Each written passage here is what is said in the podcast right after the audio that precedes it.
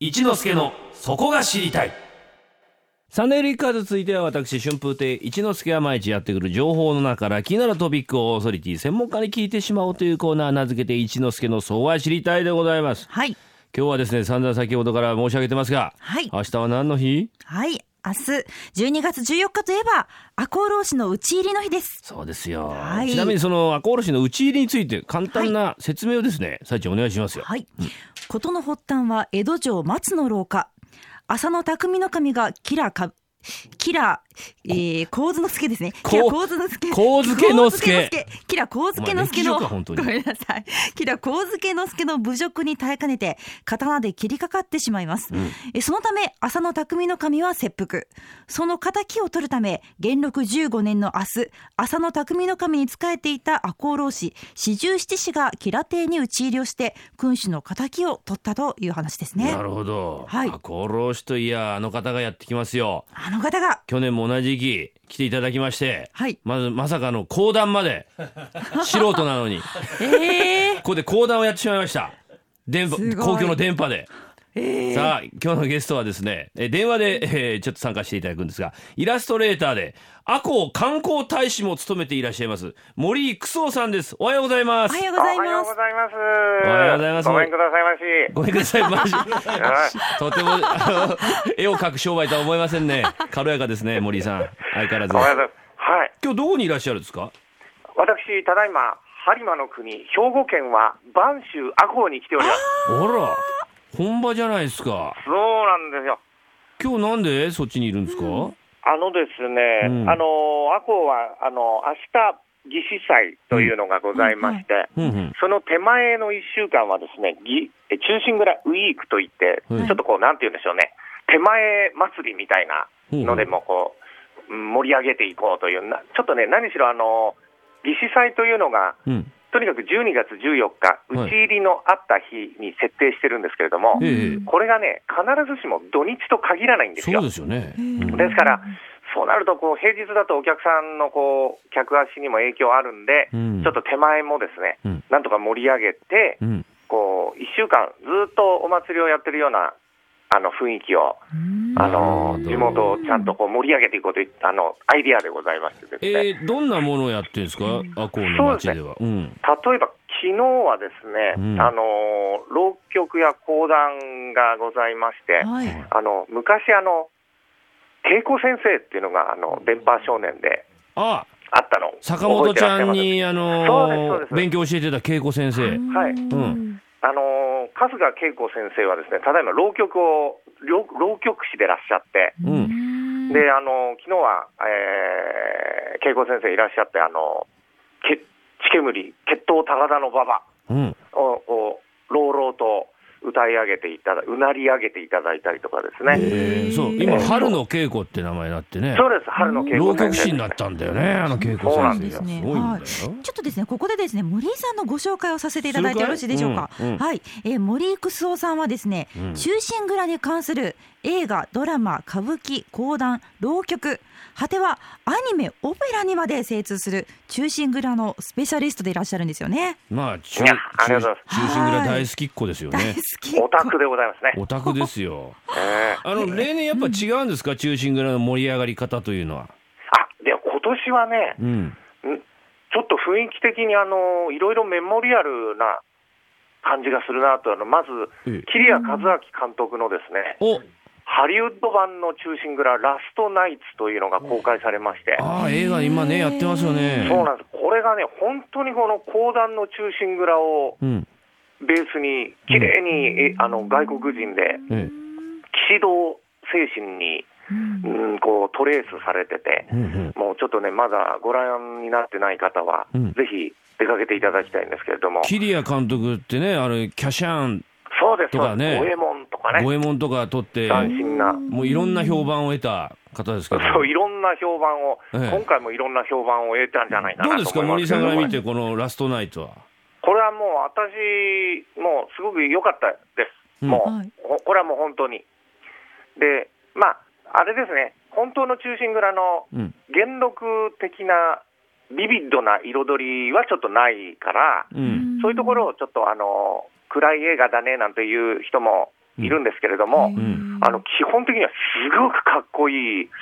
えー四十七士が描かれておりましてですうね、んうん決して後悔をさせない、あとね、うん尾上松之助さんという、ちょっと話また違うんですけれども、はいはい今年は、うん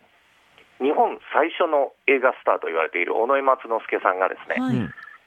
えーもう生涯に、そうだな、10年、20年ぐらいの間に1000本ぐらい英語に映画に出てて、うんそれであまりにも明治時代の人なんで、うんあの戦火でフィルムが焼けたりして、うん映画がないんですけれども、はい今年は彼の映画のないと言われていたうん映画が発見されたというね、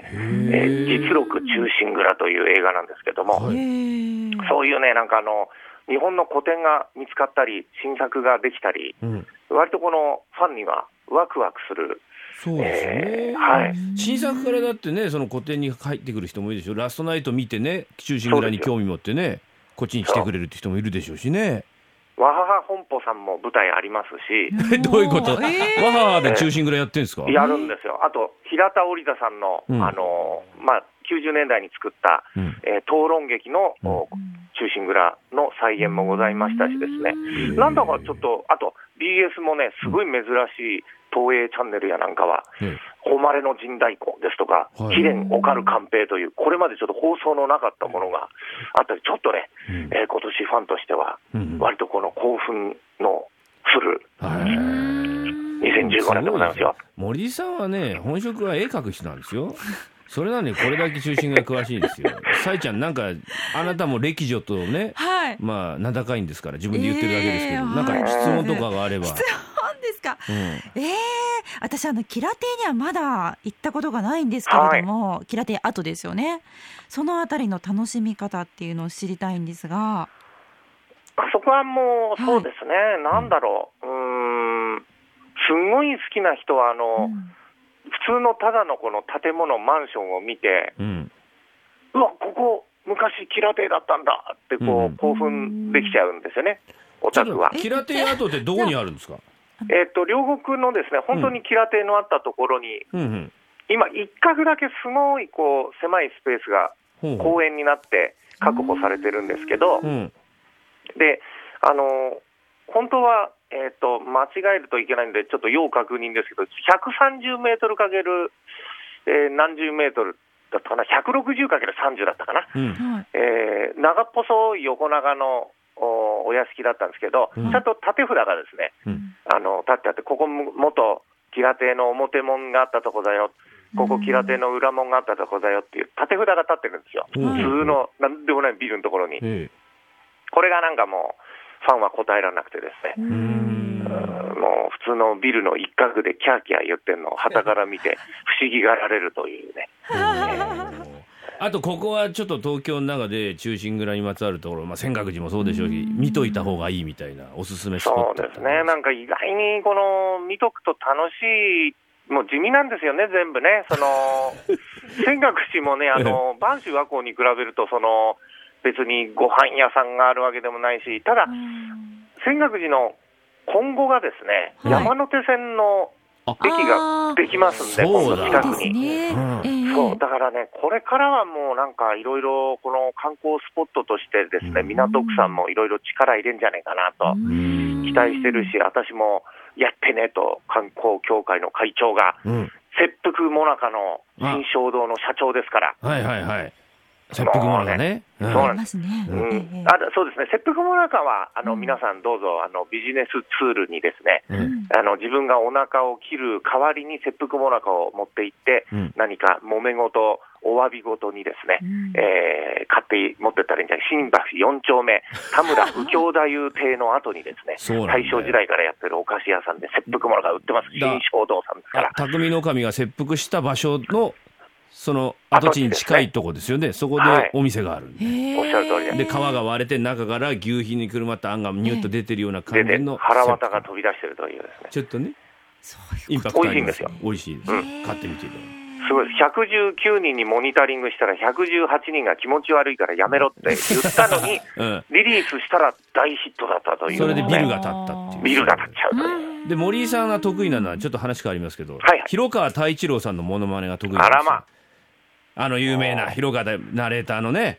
声優の広川さんのモノマネでね例えば忠臣蔵の一人が広川太一郎だったら今日どんなことを考えてるだろうなみたいなちょっとモノマネできますか森さん言ってみましょうか。無茶ぶりですけどあの浅野匠の神が、うん、はい広川太一郎先生だったらという。あいいですねはい。お願いします